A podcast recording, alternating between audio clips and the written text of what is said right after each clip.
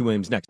In this wide world of sports, some stories can slip through the cracks. Now, before we do this, let's go over the ground rules. This is the Daily Ticker, where Dirt and Sprague visit the insiders that are covering the stories you've heard about and some you haven't. How'd you do that? Actually, I'm not even mad. It's amazing. The Daily Ticker with Dirt and Sprague on 1080 The Fan. All right, daily ticker time here on a Wednesday morning. Excited for this one. It is Super Bowl week, and uh, we thought let's mold two things that we love together, and that is Ricky Williams in the Super Bowl and weed. Man, let's talk about it with Rick Laureate on Twitter, Heisman Trophy winning NFL running back uh, Ricky Williams. Ricky, good morning to you, man. How you doing today? How you been the last? We haven't talked to you in a couple weeks. Yeah, I've been busy. I've been busy. We we opened up a couple new markets, so I've been on planes, and I just had a I just had my first grandchild born in Boston, so I just I've been back and forth being grandpa and being being a businessman. Uh, congratulations to that, I, Grandpa Ricky Williams. I didn't expect to hear that, man. How's that been?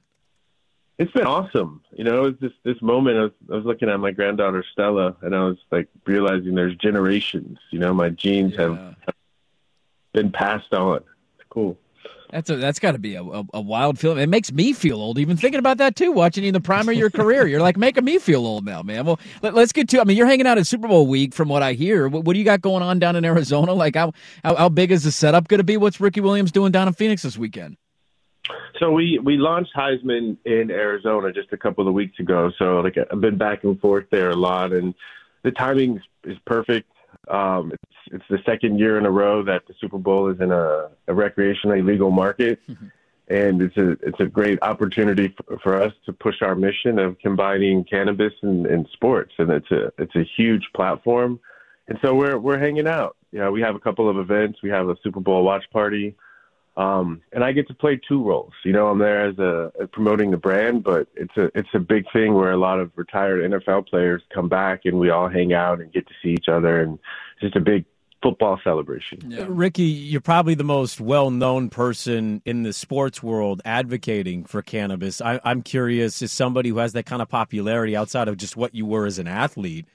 Where do you think we are as a country on the federal level with that situation? Because I was talking about some of this the other day in a dispensary, and they they just felt like there was no hope. And then I knew we might get you on it, so I'm like, I got to ask Ricky what he thinks about that situation. You're in a state that allows it. How do you feel like we are as a country? How close are we to as a country not having to say I'm in a state that allows it? It's just normal. Yeah, you know, I, think it's part of a it's part of a, a longer process, and I think eventually, you know, I say in the next 10, 15 years, it you know it's going to be completely different. You know, I think about Stella, my granddaughter, and in her when when she's growing up, there's going to be a completely different reality around cannabis.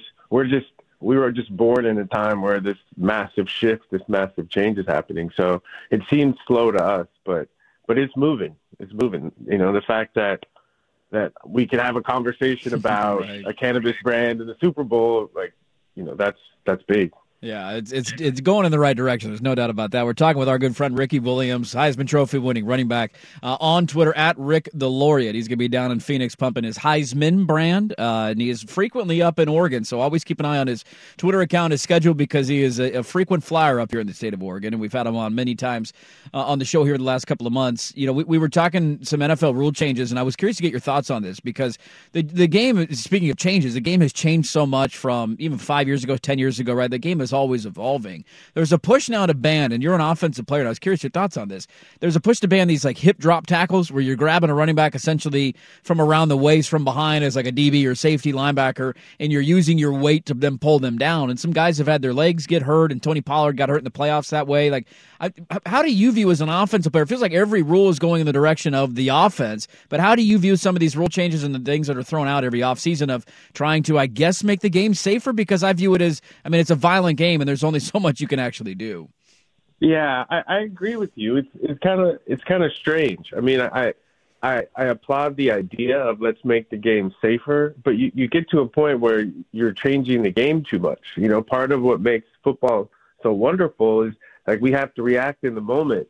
And if you're tackling someone and you have to stop and think, is this is this is this legal or not? I, I think it it takes it takes away from the from the game. I think part of why we spend so much time in the weight room is so that we can find creative ways to get the offensive player on the on the ground.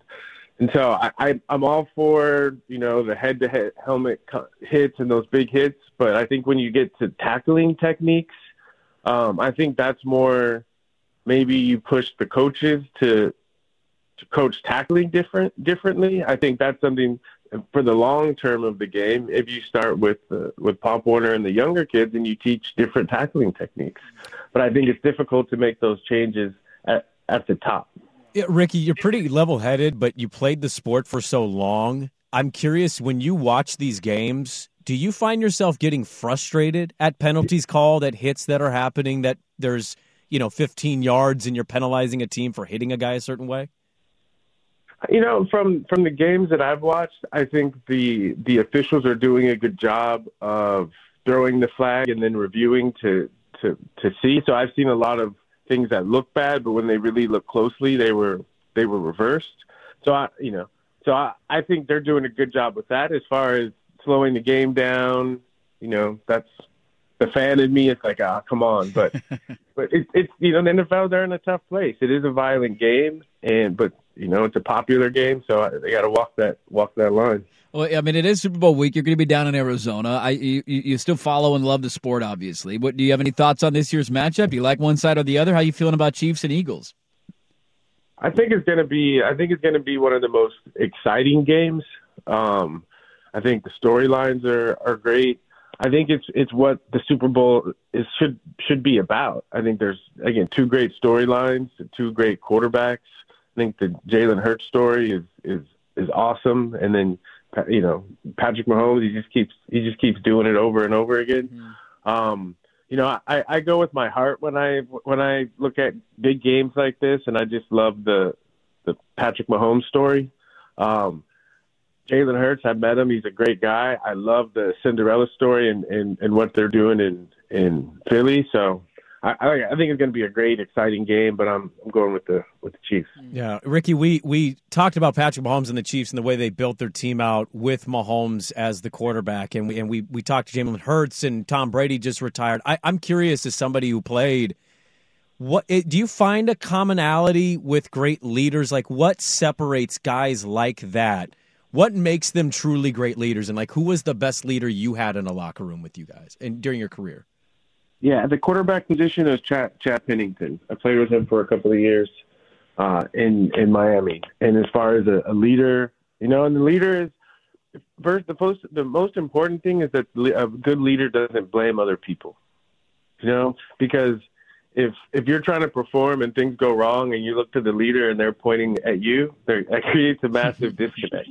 So I think the first the first thing is the leader doesn't blame other people, and two that they they keep calm when things are when there's when everyone else is panicking, and because they keep calm when everyone else is panicking, they deliver. They deliver in the clutch, mm. and I think because it's a team, it's a team environment, and we all feed off of each other. So when the when the leader gets down or gets discouraged or shows bad body language, it brings everyone down. When no matter what, the leader still has confidence, it lifts everyone up. Yeah, you got to have accountability there. What, what's the closest you came to playing in a Super Bowl? Mm my last year, my last year, I was seconds away. I was, was playing with the Ravens, and we were up in uh, Foxborough, oh, and we were driving right. at the end of the game. Um, Lee Evans, our receiver, has a touchdown pass that would pretty much seal the game for us, and he drops it. It's close. He drops it, and then Billy Cundiff comes in to kick the field goal to send us to overtime. Chip shot, and he misses it. Um, so super close. But yeah, that is uh, that's brutal. That's devastating, Ricky. Because then they ended up getting the greatest kicker maybe of all time, and Justin Tucker right after you're gone, and you're like, well, if we had that guy, we would have been in that game. Do, do, do you ever think about or have like regrets about not having that opportunity? Like, where were you on the Super Bowl narratives of your career? Because so many athletes will always talk about how they either didn't get to it or how they came close and didn't get that ring.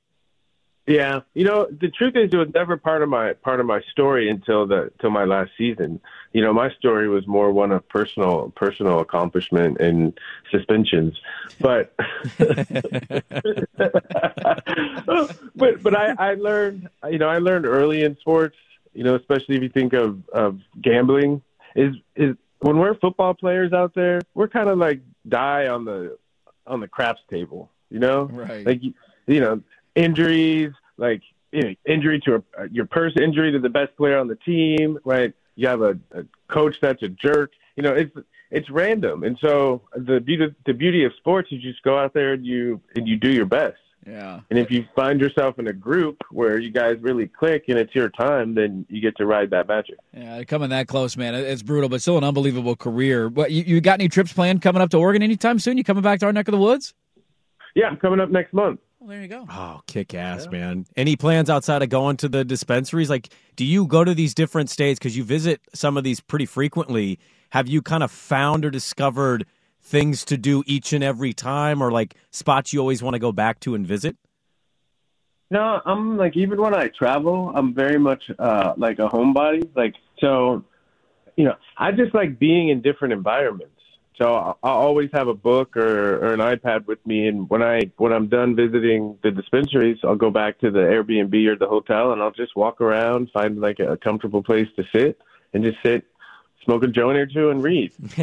um, yeah, you fit into Portland perfectly. Yeah, man. you do. I love it. Ricky Williams, Heisman Trophy winning running back. Go check out his brand Heisman. As he mentioned, he's going to be in the state of Oregon uh, next month, and uh, we always enjoy his visits. We always enjoy having him on the show. Give him a follow on Twitter at Rick DeLaureate. We always appreciate it, my man. Hopefully, we can do this again soon and have a great time down at the Super Bowl this weekend. I sure will. Thank you, guys.